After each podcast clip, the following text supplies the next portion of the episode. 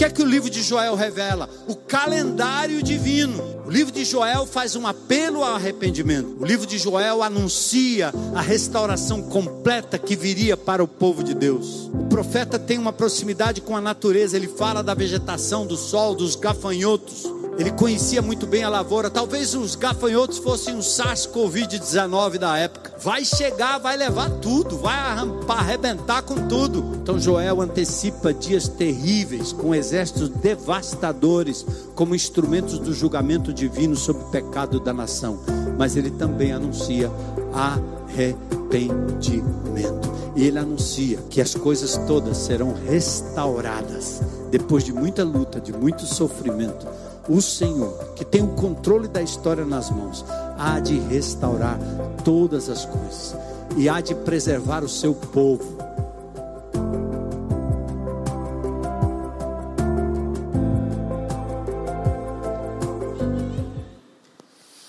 Olá, meu nome é Welton.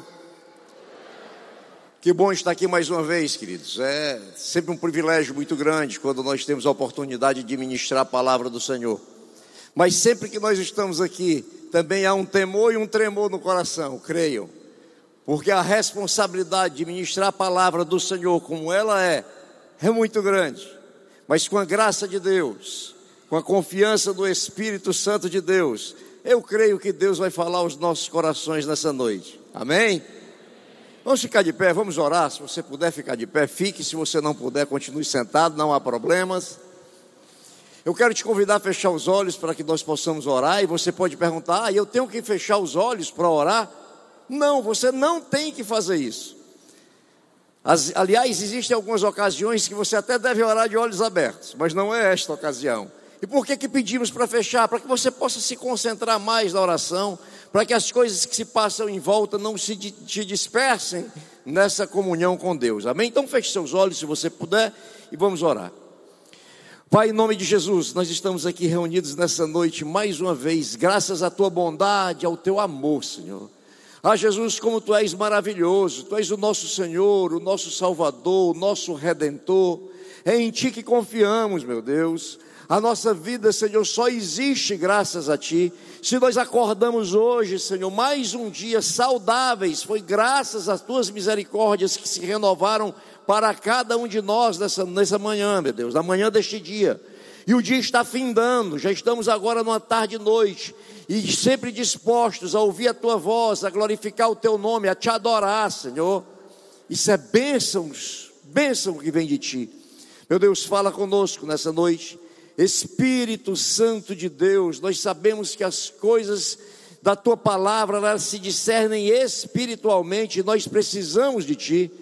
Traz discernimento e graça, Senhor, para que possamos entender o que o Senhor vai falar conosco e que efetivamente possamos também, Senhor, tomar atitudes relacionadas a isso. Assim nós oramos, desde já agradecidos em nome de Jesus e aquele que crê diz: Amém.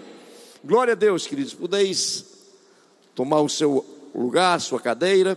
Hoje nós vamos ler muitos versículos do, do livro do profeta Joel. Não vamos ler cap, os capítulos, evidentemente, todos, mas muitos versículos, alguns serão é, saltados por uma questão de tempo. Então eu peço que você esteja acompanhando a leitura, ou através da sua Bíblia em papel, ou através do seu aplicativo, ou aqui no telão também. Amém? Vamos começar com Joel, capítulo 1, a partir do versículo 1, que diz assim: A palavra do Senhor que veio a Joel, filho de Petuel Ouçam isto, anciãos, escutem todos os habitantes da terra. Já aconteceu algo assim nos seus dias, ou nos dias dos seus antepassados? Contem o que aconteceu aos seus filhos, e eles aos seus netos, e os seus netos à geração seguinte. O que o gafanhoto cortador deixou, o gafanhoto peregrino comeu. O que o gafanhoto peregrino deixou, o gafanhoto devastador comeu. O que o gafanhoto devastador deixou, o gafanhoto devorador comeu. Acordem, bêbados, e chorem. Lamentem todos vocês, bebedores de vinho. Gritem por causa do vinho novo, pois ele foi tirado dos seus lábios. Uma nação invadiu a minha terra, poderosa e inumerável. Seus dentes são dentes de leão, suas presas são de leoa. Arrasou as minhas videiras e arruinou as minhas figueiras. Arrancou-lhes a casca e derrubou-as, deixando brancos os seus galhos. Versículo 10. Os campos estão arruinados, a terra está seca, o trigo está destruído, o vinho novo acabou, o azeite está em falta. Desesperem-se, agricultores, chorem, produtores de vinho, fiquem aflitos pelo trigo e pela cevada, porque a colheita foi destruída. A vinha está seca e a figueira murchou. A romanceira, a palmeira e a macieira, todas as árvores do campo secaram. Secou-se mais ainda a alegria dos homens. Ponham vestes de luto, ó sacerdotes, e planteiem Chorem alto, vocês que ministram perante o altar. Venham, passem a noite vestidos de luto, vocês que ministram perante o meu Deus. Pois as ofertas de cereal e as ofertas derramadas foram suprimidas do templo do seu Deus. Decretem um jejum santo, convoquem uma assembleia sagrada, reúnam as autoridades e todos os habitantes do país no templo do Senhor, do seu Deus, e clamem ao Senhor. Ah, aquele dia Sim, o dia do Senhor está próximo. Como destruição poderosa da parte do Todo-Poderoso, ele virá. Não é verdade que a comida foi eliminada diante dos, próprios, dos, nossos próprios olhos e que a alegria e a satisfação foram suprimidas do templo do nosso Deus? As sementes estão murchas debaixo dos torrões da terra, os celeiros estão em ruínas, os depósitos de cereal foram derrubados, pois a colheita se perdeu capítulo 2, versículo 1 agora. Toquem as trombetas em Sião, deem o alarme no meu santo monte, tremam todos os habitantes do país, pois o dia do Senhor está chegando, está próximo. É dia de trevas e de escuridão, dia de nuvens e negridão. Assim como a luz da aurora estende-se pelos montes, um grande e poderoso exército se aproxima, como nunca antes se viu, nem jamais se verá nas gerações futuras. O Senhor levanta a sua voz à frente do seu exército. Como é grande o seu exército, como são poderosos os que obedecem à sua ordem. Como é grande o dia do Senhor, como será terrível, quem poderá suportá-lo? Agora, porém, declara o Senhor: voltem-se para mim de todo o coração, com jejum, lamento e pranto. Rasguem o coração e não as vestes. Voltem-se para o Senhor, para o seu Deus, pois ele é misericordioso e compassivo, muito paciente, cheio de amor, arrepende-se e não envia a desgraça. Versículo 18. Então o Senhor mostrou zelo por sua terra e teve piedade do seu povo. O Senhor respondeu ao seu povo: Estou lhes enviando trigo, vinho novo e azeite, o suficiente para satisfazê-los plenamente. Nunca mais farei de vocês motivo de zombaria para as nações. Levarei um invasor que vem do norte para longe de vocês, empurrando para, terra, para uma terra seca e estéril, a vanguarda para o mar oriental e a retaguarda para o mar ocidental. E a sua podridão subirá, o seu mau cheiro se espalhará. Ele tem feito grandes coisas.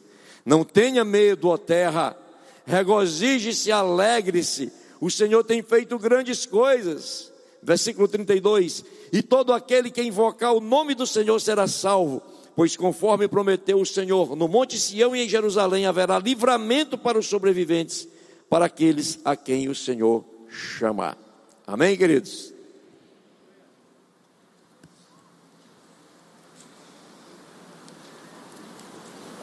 Quem foi Joel?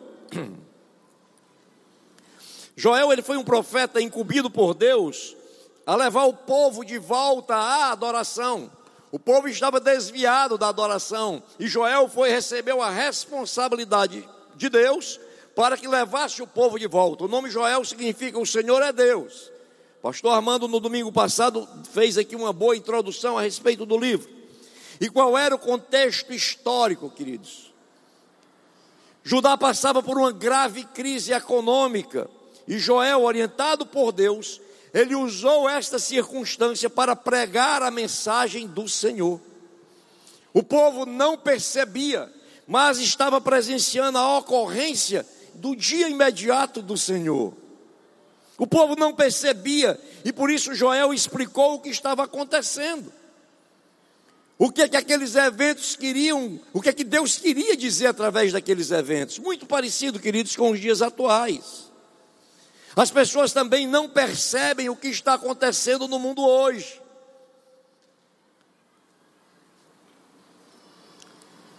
Os sacerdotes e os profetas, eles tinham determinadas atribuições. Por exemplo, era trabalho, era atribuição do sacerdote ensinar ao povo a lei de Deus. E era missão, era função dos profetas chamar o povo de volta à obediência à lei quando o povo se afastava dela, entre outras atribuições e responsabilidades. Mas era isso. Os profetas, eles também interpretavam os acontecimentos históricos à luz da palavra de Deus. E eles faziam isso para ajudar o povo a entender a vontade do Senhor. E aqui tem mais uma lição interessante para nós, queridos.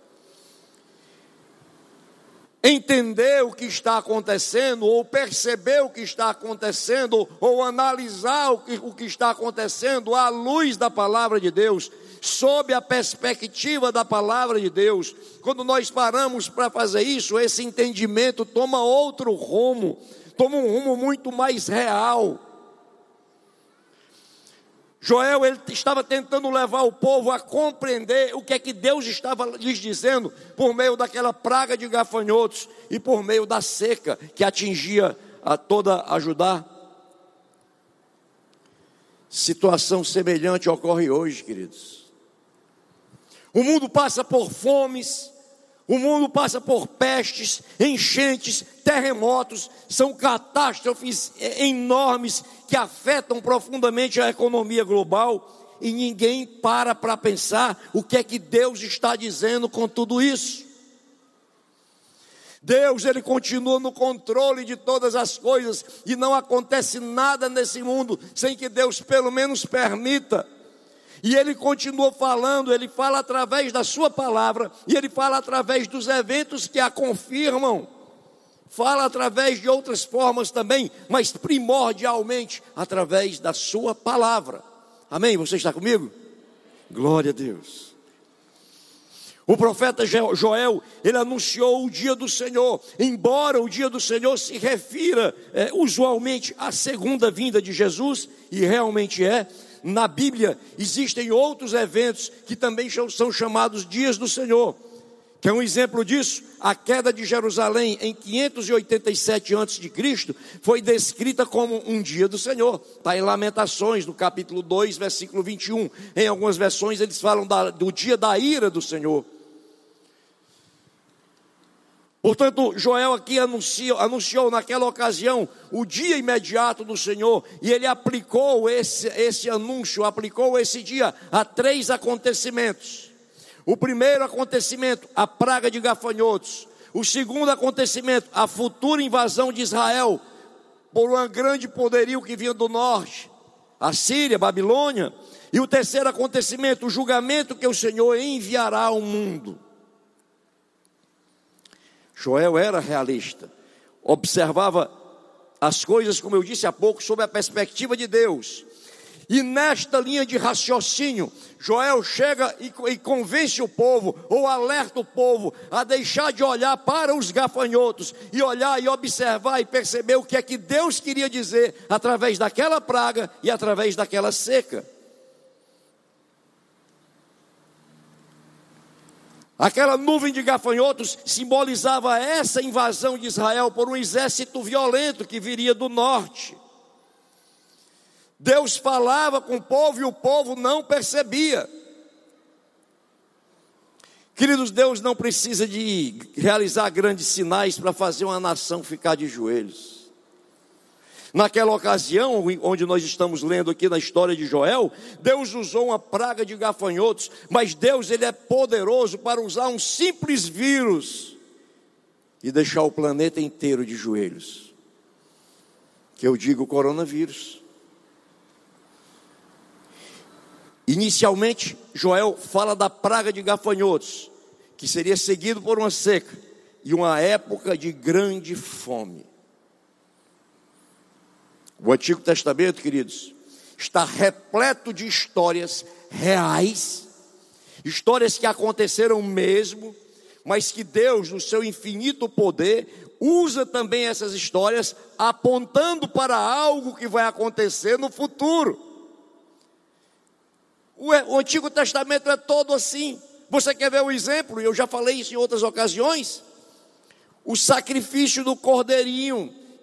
Se exigia o sacrifício de uma ovelha, de um cordeirinho perfeito para que aquele sacrifício, aquele sangue daquele cordeiro no Antigo Testamento pudesse apagar os pecados do povo. E você pode dizer, mas meu irmão, como é que Deus escolhe ou exige uma ovelhinha toda bonitinha, ovelhinha com, com, com, seu, com seu, a sua lãzinha toda bacaninha, sem nenhum defeito, e eles vão lá e degolam, e ferem, e sangram aquela ovelhinha, por que, que Deus fez isso? Como é que pode? Queridos, aquilo ali apontava para o sacrifício do Cordeiro perfeito, o nosso Senhor Jesus Cristo, que viria a este mundo para trazer salvação, reconciliação do homem com Deus, amém? Amém? Aleluia. Era assim. Tudo tinha uma simbologia para, para o futuro. Pode aplaudir porque é para Deus e só Ele é digno de toda honra, toda glória, todo louvor e toda exaltação. Aleluia. Então existem as histórias do Antigo Testamento que elas foram reais, elas aconteceram, mas elas também apontam para o futuro, apontam para acontecimentos vindouros. E aqui eu quero abrir um parênteses. Queridos, nós estamos vivendo os últimos dias. O mundo se, curvou para um vírus que mudou toda a história da humanidade, literalmente falando. Mas apesar disso, o povo está tão obcecado pelas coisas cotidianas, que assim como aconteceu no tempo de Joel, não está atentando para o que simboliza tudo isso. Veja o que está acontecendo no nosso mundo. Em Lucas capítulo 21, versículo 5 a 37, nós não vamos projetar por uma questão de tempo, mas Jesus fala aos seus discípulos sobre o sinal do fim dos tempos. Você já leu isso com certeza. Também está relatado no Evangelho de Mateus. No verso 10 de Lucas 21, Jesus lhes disse que haverá grandes terremotos, fome e pestes em vários lugares. E isso está acontecendo agora, e a maioria dos cristãos, e até mesmo alguns líderes cristãos, estão absolutamente alheios, não estão percebendo o que está acontecendo.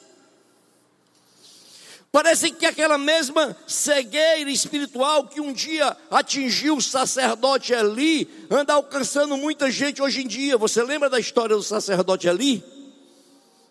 O sacerdote Eli ficou tão distanciado de Deus, das coisas de Deus, que ele não conseguia perceber a gravidade das, da atitude dos seus filhos, profanando o templo, deixando de, de, de obedecer às normas que Deus estabeleceu com relação às ofertas se distanciou tanto de Deus que ele também não conseguiu perceber a angústia no coração de Ana, que balbuciava orando a Deus naquela agonia, porque ela sofria bullying, porque não tinha um filho. E o sacerdote, quando olha para Ana, Ana só mexendo os lábios, o sacerdote a acusa de bêbada, de embriagada. Não percebeu como estava o coração daquela mulher derramado diante de Deus.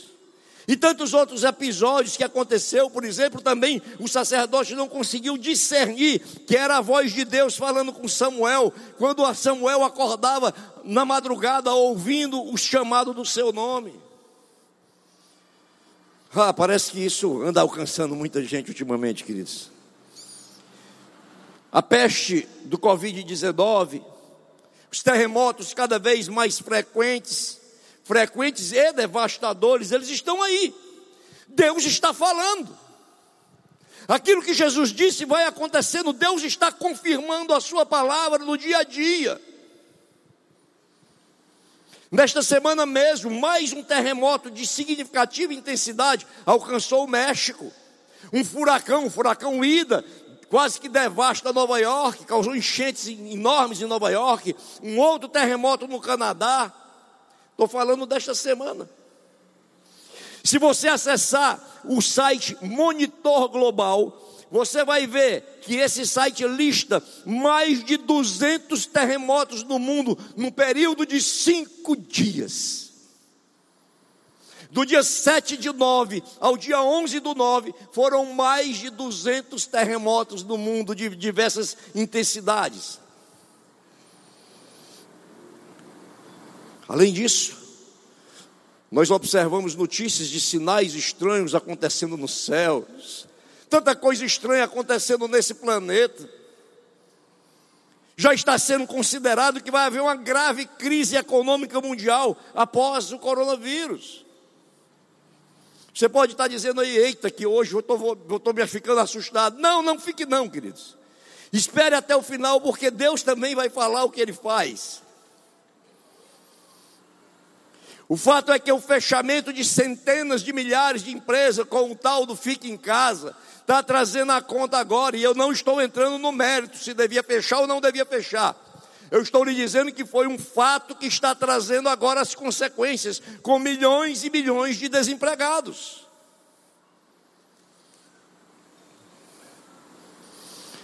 Os fenômenos naturais que têm acontecido ultimamente estão prejudicando a produção agrícola de forma que todos os analistas econômicos, eles já estão dizendo, olha, vai haver uma época difícil, uma crise global, uma crise mundial. Deus está falando e as pessoas não estão percebendo, pelo menos a maioria. Como na época de Joel. Em Lucas 17, 26 a 30, Jesus disse assim: Abre aspas. Assim como foi nos dias de Noé, também será nos dias do filho do homem. O povo vivia comendo, bebendo, casando-se e sendo dado em casamento, até o dia em que Noé entrou na arca. Então veio o dilúvio e os destruiu a todos. Aconteceu a mesma coisa nos dias de Ló. O povo estava comendo e bebendo, comprando, vendendo, plantando e construindo. Mas no dia em que Eló saiu de Sodoma, choveu fogo e enxofre do céu e os destruiu a todos. Acontecerá exatamente assim no dia em que o filho do homem for revelado. Fecha aspas. Palavras do nosso maravilhoso Senhor e Salvador Jesus Cristo, da boca dele para os seus discípulos. Além disso, queridos, nos dias de Noé havia também violência, corrupção, promiscuidade, as pessoas eram más, elas não davam ouvidos à palavra de Deus. E eu te pergunto, nós não estamos vivendo uma época exatamente assim?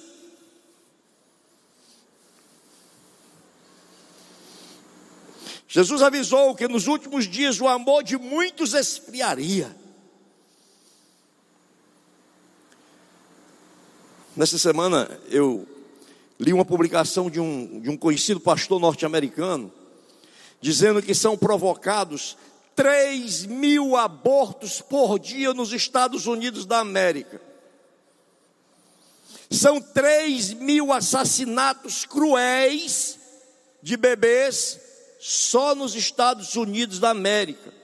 Ou seja, quase 1 milhão e 100 mil por ano. A maioria desses bebês, eles são mortos entre a décima e a décima quarta semana de gestação. A maldade chegou num ponto inacreditável, queridos. Existe lá, por exemplo, uma rede de clínica especializada em aborto. Planet Parenthood. 96 filiais espalhadas no país. Parece uma loja de autopeças, né? Parece um supermercado que você abre, um negócio como outro qualquer, mas aquele negócio é para matar crianças, é abortos. Clínica de aborto. Deus está falando. A missão dos profetas não era fácil, queridos. Quando Joel falou com seu povo a respeito do que Deus falava, Joel, ele tem que teve que ter coragem. Os profetas tinham que ter coragem, porque eles confrontavam as pessoas, eles confrontavam as autoridades, eles levavam a palavra de Deus, muitas vezes correndo risco de morte, mas o que importava a eles era obedecer mais a Deus do que aos homens. Não era ministério fácil, queridos, mas era ministério fundamental. E é essa a situação do mundo hoje. O mundo se prepara para a chegada do anticristo. O cenário está sendo montado, o palco está sendo montado, queridos. O caos que está assolando o mundo atualmente vai levar as próprias pessoas a clamarem por um líder mundial. Você está entendendo? Você está comigo, amém? A, a, a, ideia dessa turma que manda no mundo, queridos, é implantar o caos, para através do caos dizer que, que chegou um salvador, entre aspas, que vai trazer a ordem, que é o líder mundial, que é o anticristo. Não vai ter dificuldade nenhuma dele, dele chegar aqui e tomar conta, porque a própria população, o próprio povo vai estar ansioso por uma, por uma solução. Aliás, muitos aprendem ou entendem de forma equivocada a respeito desse assunto, que não é um assunto fácil de falar. Esse assunto que nós estamos falando hoje à noite não é um assunto fácil de falar, mas é necessário, porque é Bíblia, é palavra de Deus, e nós não podemos escolher dentro dessa palavra o que fala e o que não fala, ela tem que ser falada toda, de Gênesis a Apocalipse. Nós somos atalaias, diz a palavra de Deus. Você sabe o que é atalaia? Certamente você sabe, mas nós vamos relembrar. As cidades antigas, elas eram muradas. E existiam torres de vigilância. Nessa torre ficavam os atalaias. A função deles era observar se os inimigos ou se algum tipo de invasão chegava à cidade, próximo à cidade. Quando esses inimigos vinham, eles tinham que virar para cá, para dentro e dizer: Ei, perigo, os inimigos estão chegando, para que o povo da cidade se preparasse para a batalha. Se esse atalaia não fizesse isso, os inimigos invadissem a cidade, aqueles que morressem naquela cidade, o seu sangue seria cobrado dos atalaias. E nós não podemos deixar de ser atalaias, para que o sangue também não seja, um, seja cobrado das nossas mãos.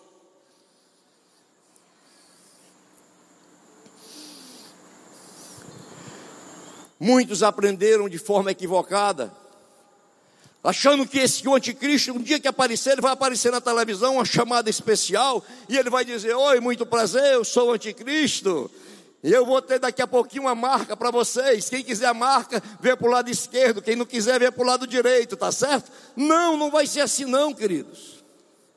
Em 1 Tessalonicenses, em 2 Tessalonicenses está escrito que, ele, que esse perverso, ele vem segundo a ação de Satanás e usará de todas as formas de engano e de injustiça. Quem não conhece a palavra de Deus, quem não tiver intimidade com Deus, quem não buscar a presença de Deus, nem vai perceber, nem vai saber o que está se passando, queridos. Ele vai ser dissimulado. É por isso que Jesus diz que aparecerão falsos cristos e falsos profetas que realizarão grandes sinais e maravilhas para, se possível, enganar até os escolhidos. Da mesma forma, a marca da besta, que a Bíblia tanto se refere, que nós não sabemos ainda como será, qual será, nós não sabemos ainda, não vai ser uma opção. Ei, eu quero a marquinha, não, eu não quero não. Não vai ser uma opção. O que a Bíblia diz é que Apocalipse capítulo 13 é que ele obrigará todos a receberem a marca, obrigará. Fato, queridos, é que Deus está falando conosco hoje, pelos acontecimentos atuais, assim como falou no tempo de Joel, por meio dos acontecimentos relatados no livro de Joel, e as pessoas não estão percebendo. pelo menos a grande maioria, absorta com seus próprios problemas, com as suas próprias preocupações, com as coisas aqui deste mundo, estão tão concentradas nisso que não percebem a voz de Deus através de tudo isso. Não tem nada de errado em você usufruir o que Deus te abençoa aqui nesse mundo. Não existe nada de errado em você buscar a melhoria é, de uma vida melhor aqui nesse mundo. Nada de errado, mas o foco tem que estar em Jesus. Você não pode estar apegado a isso ao ponto de não perceber a voz de Deus.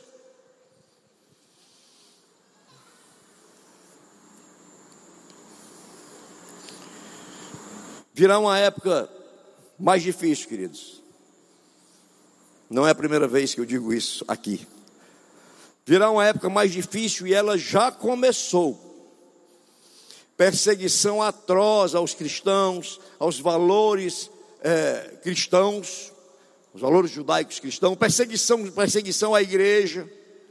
Isso vai acontecer, aliás, já começou. O pastor Armando também falou algumas vezes aqui sobre isso. Pastores que estão sendo perseguidos, tendo que comparecer perante autoridades para prestar conta, porque simplesmente leram a palavra de Deus. Acontece que o Brasil viveu tantos anos nessa liberdade, glória a Deus, foi ótimo isso, mas por outro lado, nós não conseguimos entender que um dia essas, essa coisa vai mudar. E nós precisamos abrir os olhos hoje para isso, hoje. É necessário que nós nos preparemos espiritualmente. Sabe por quê, queridos? Porque quando as coisas apertarem mesmo, muitos se revoltarão contra Deus e se afastarão da fé. Muitos cristãos se revoltarão contra Deus e se afastarão da fé, perguntando onde está Deus, que está vendo tudo isso e não está fazendo nada. Por isso, é fundamental que nós estejamos sustentados, alicerçados na Sua palavra, na comunhão com Deus em oração. Fundamental, é uma questão de sobrevivência. Se eu, o Elton, for confiar no meu próprio poder para suportar ou vencer esse tipo de perseguição, eu estou simplesmente fulminado. Sabe por quê? Porque o apóstolo Pedro, ele caminhou com Jesus diuturnamente. Caminhava com Jesus, aprendia de Jesus todo dia. Tinha a vida transformada diuturnamente, mas na hora que a coisa apertou para ele, ele negou Jesus. Ora, se Pedro, com toda essa intimidade, com toda essa companhia diária com Jesus, negou, coitado de mim, se eu confiar em mim mesmo.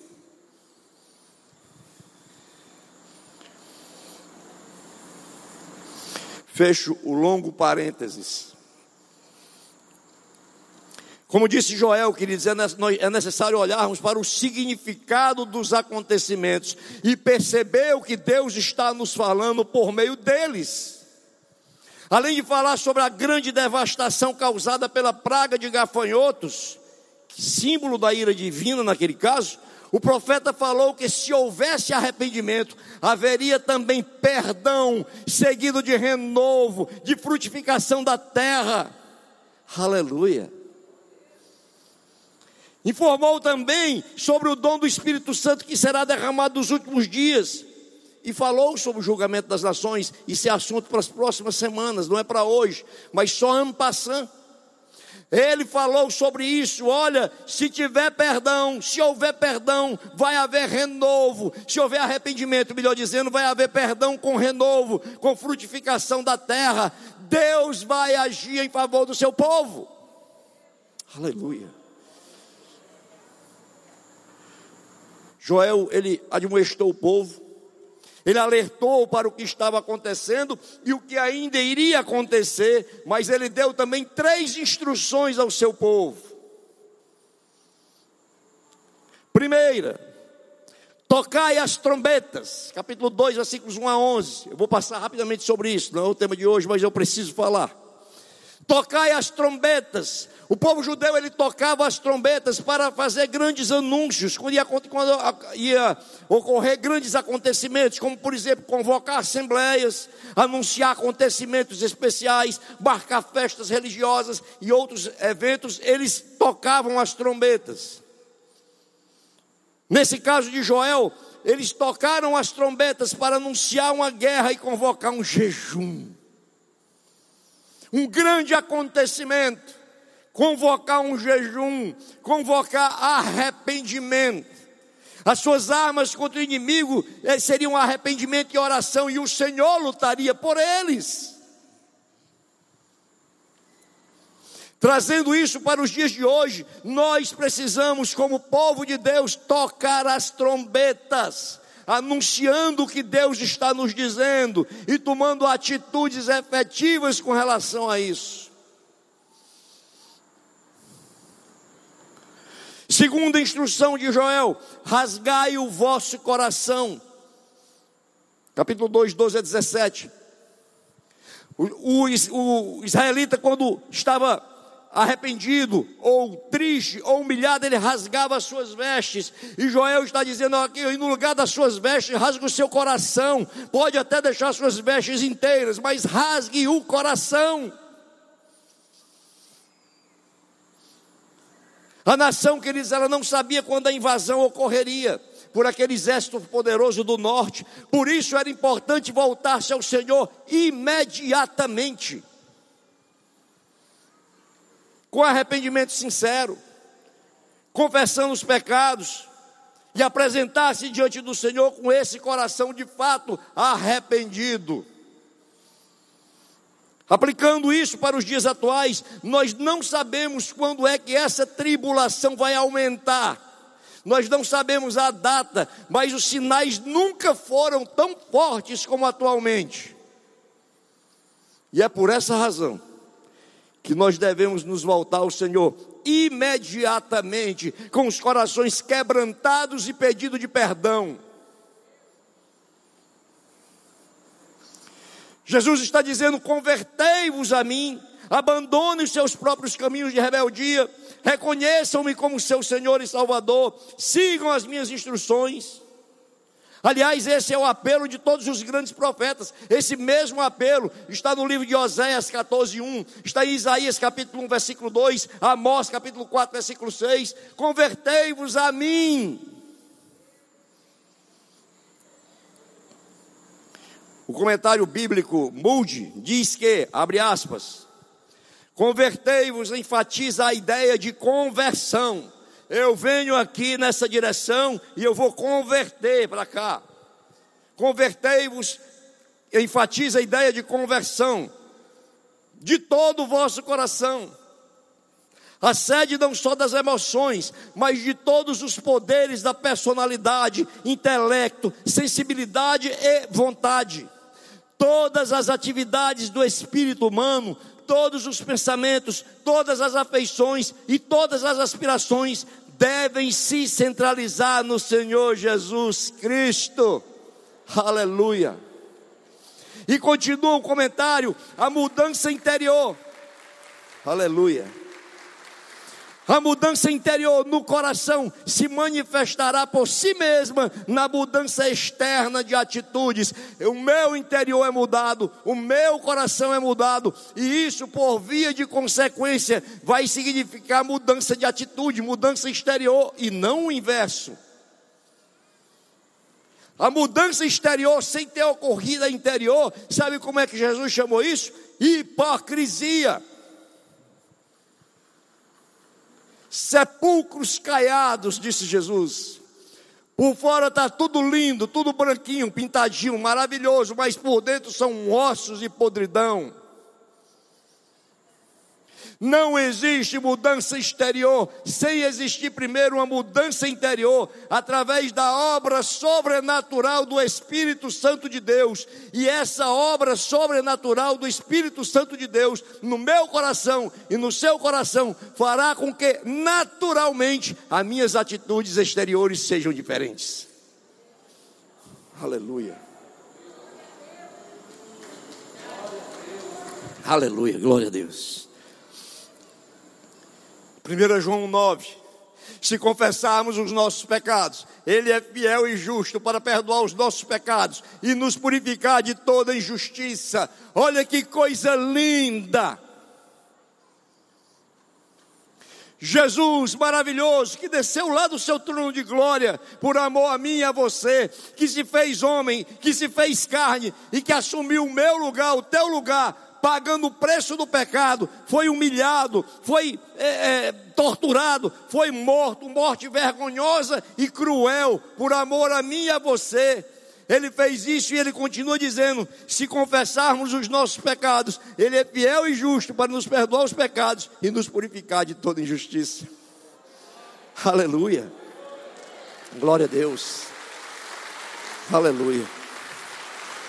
Não importa se o seu pecado é grande ou pequeno, até porque pecado não se mede, pecado é pecado.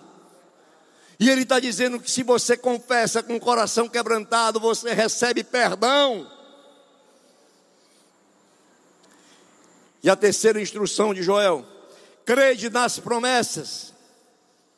Após o arrependimento do povo, Deus reverte os efeitos da praga dos gafanhotos, Deus leva os invasores para longe, nós temos aqui uma resposta graciosa de Deus.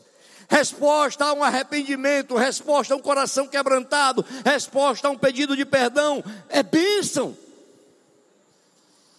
Além disso, o Senhor promete derramar o Espírito Santo sobre o seu povo e vai ser falado sobre isso nas próximas semanas, queridos. Mas eu quero tirar do, só o capítulo 2, o versículo 32 do capítulo 2, quando está escrito assim, a primeira parte: E todo aquele que invocar o nome do Senhor será salvo, todo aquele que invocar o nome do Senhor será salvo. Não são alguns que serão, mas todo aquele que invocar o nome do Senhor, amém? Glória a Deus, aleluia, oh Deus lindo. Queridos, como é maravilhoso nós temos um Salvador tão bom, Concluindo, queridos, os irmãos do louvor até podem vir para cá. O dia do Senhor está próximo. Tudo está apontando para isso. Todas as coisas do mundo estão apontando para isso. O cumprimento da palavra do Senhor, como sempre aconteceu e vai acontecer, está ocorrendo. Jesus, o nosso maravilhoso Senhor, ele veio nesta terra, a esta terra pela primeira vez, como Salvador, amém? Salvador para todos aqueles que nele crerem e o receberem como Senhor e Salvador. E ele ainda hoje está de braços abertos para estes. Aleluia. Ele vai voltar e não mais como Salvador, e sim como juiz, não mais para salvação, e sim para julgamento daqueles que o rejeitaram, daqueles que cometem toda sorte de maldade. Será, segundo nós lemos, no capítulo 1, versículo 15, será um grande e horrível dia para as nações, um dia de terror para o pecador mas os verdadeiros adoradores do Senhor não precisam temer, porque para estes será um dia de bênçãos. Está no capítulo 2, versículo 12 a 14, versículo 19 a 29. Aleluia. Aqueles que invocarem o nome do Senhor serão salvos, mas os inimigos do seu povo serão aniquilados. Querido, a atitude do coração, a sua atitude, é que vai determinar, definir o que vai acontecer com você naquele dia. E essa definição pode ser feita hoje, aqui e agora, ou aqueles que estão nos assistindo pela internet, para você também, essa definição pode ser hoje. Se você ainda não recebeu o Senhor Jesus como seu Senhor e Salvador, faça isso agora. Isso é que vai definir para você esse futuro. Não perca mais tempo, faça isso já. Pense naquilo que o Senhor falou com você nesta noite. Eu sei que Ele falou, Sabe por quê, queridos? Porque tudo que saiu daqui foi palavra de Deus, não veio nada de mim. Eu fui aqui simplesmente igual a essa caixa de som, reverberando a palavra e nada mais. Aleluia. Jesus falou com você hoje. Tome uma decisão, não perca mais tempo. Jesus está apresentando os dois únicos caminhos, e eu agora quero ler novamente, para finalizar, o que está em Deuteronômio capítulo 30, versículos 15 a 19. Preste atenção.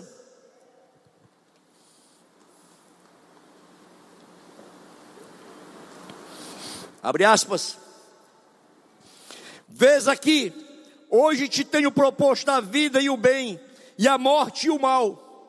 Porquanto te ordeno hoje que ames ao Senhor teu Deus, que andes nos seus caminhos e que guarde os seus mandamentos e os seus estatutos e os seus juízos, para que vivas e te multipliques e o Senhor teu Deus te abençoe na terra a qual entras a possuir. Porém, se o teu coração se desviar e não quiseres dar ouvidos e fores seduzidos para te inclinares a outros deuses e os servires, então eu vos declaro hoje: certamente perecereis não prolongareis os dias da terra que vais passando o Jordão, para que entrando nela a possuas. E olha o último versículo: os céus e a terra tomo hoje por testemunhas contra vós, de que te tenho proposto a vida e a morte, a bênção e a maldição. Escolhe, pois, a vida, para que vivas tu e a tua descendência. Deus está propondo, Jesus está mostrando os dois caminhos, o da vida e o da morte, mas a escolha é sua. Ele não vai pegar na sua mãozinha e levantar aqui, ai, olha, Jesus, eu quero me entregar. O Senhor não vai fazer isso. Isso você tem que fazer. Por isso, queridos, e agora terminando. Se tiver alguém aqui nessa noite que ainda não fez isso, que ainda não abriu seu coração e disse: Jesus, ó oh Senhor, eu te entrego a minha vida, faz morada no meu coração, muda a minha história. Se alguém aqui ainda não fez isso e quer fazer isso agora, levante a sua mão que eu quero orar por você onde você estiver. Amém. Glória a Deus. Amém. Quem mais? Deus falou contigo nessa noite, queridos. Quem mais? Quem mais? Amém. Glória a Deus. Eu não vou insistir, porque se o Espírito Santo não te convenceu, não sou eu que o farei. Talvez você também já tenha feito isso e tem, está um pouco afastado das coisas de Deus, dando tanta importância a outras coisas que não ao mundo espiritual, que não as coisas de Deus. E assim como Joel fez naquele dia, eu faço agora. Volte-se para o Senhor. Alguém está nessa condição e quer voltar-se para o Senhor hoje? Levante a mão. Aleluia, glória a Deus. Amém. Amém, queridos. Aleluia.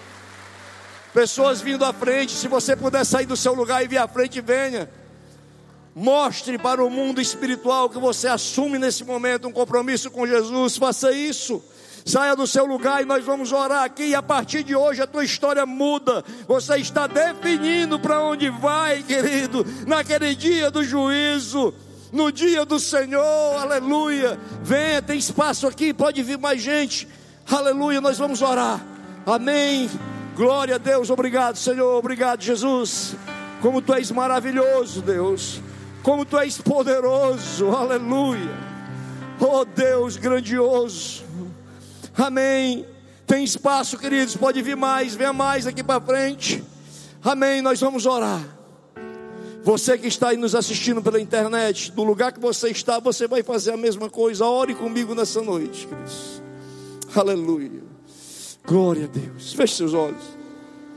Amém, minha querida. Glória a Deus, tem mais pessoas chegando. Aleluia, glória a Deus, tem mais pessoas chegando. Aleluia. Glória a Deus, glória a Deus, glória a Deus, oh, glória a Deus. Amém. Amém. Pai, em nome de Jesus, nós te louvamos pelo teu poder, Senhor, pela tua fidelidade, Deus, pela tua palavra.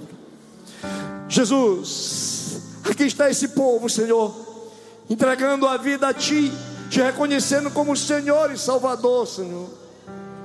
Senhor, faz agora mudança nessas vidas. Ore comigo, queridos, não que nem que seja só em espírito, mas repita comigo, Senhor Jesus. Eu te agradeço pela tua palavra, Senhor, a palavra que é vida, a palavra que é cura, que é salvação, Senhor. Muito obrigado por ela, Deus. Eu te entrego hoje a minha vida, o meu coração, Senhor. Faz morada nele, Senhor, e a partir deste momento, Tu és o meu Senhor, Tu és o meu Salvador, e isso eu declaro com o coração convicto e confesso os meus, os meus pecados. Te peço perdão e sei que sou perdoado pela Tua bondade, amor e misericórdia. Aleluia. A minha vida pertence a Ti, Senhor Jesus. Em Teu nome. Aleluia. Obrigado, Senhor. Mais uma vez, obrigado, Senhor, por, essa, por essas vidas que vieram aqui em frente, Deus. Muito obrigado, Jesus.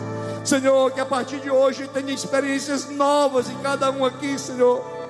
Que a partir de hoje, meu Deus, cada um experimente mais e mais de Ti, Deus, em nome de Jesus que o teu poder, que a unção do Espírito Santo, Senhor, possa vir sobre cada um deles, e pode, eu sei que pode, que os corações quebrantados aqui, Senhor, nessa noite, recebam um renovo, Senhor, a certeza do teu amor, da tua bondade, da salvação que vem de ti, Senhor, vidas transformadas, vidas curadas, saradas, reconciliadas, libertas, meu Deus, para a glória do teu santo nome, Deus, em nome de Jesus que a partir de hoje, Senhor, esses nomes estejam escritos no livro da vida do Cordeiro, Senhor, em nome de Jesus. Muito obrigado, Senhor. Muito obrigado.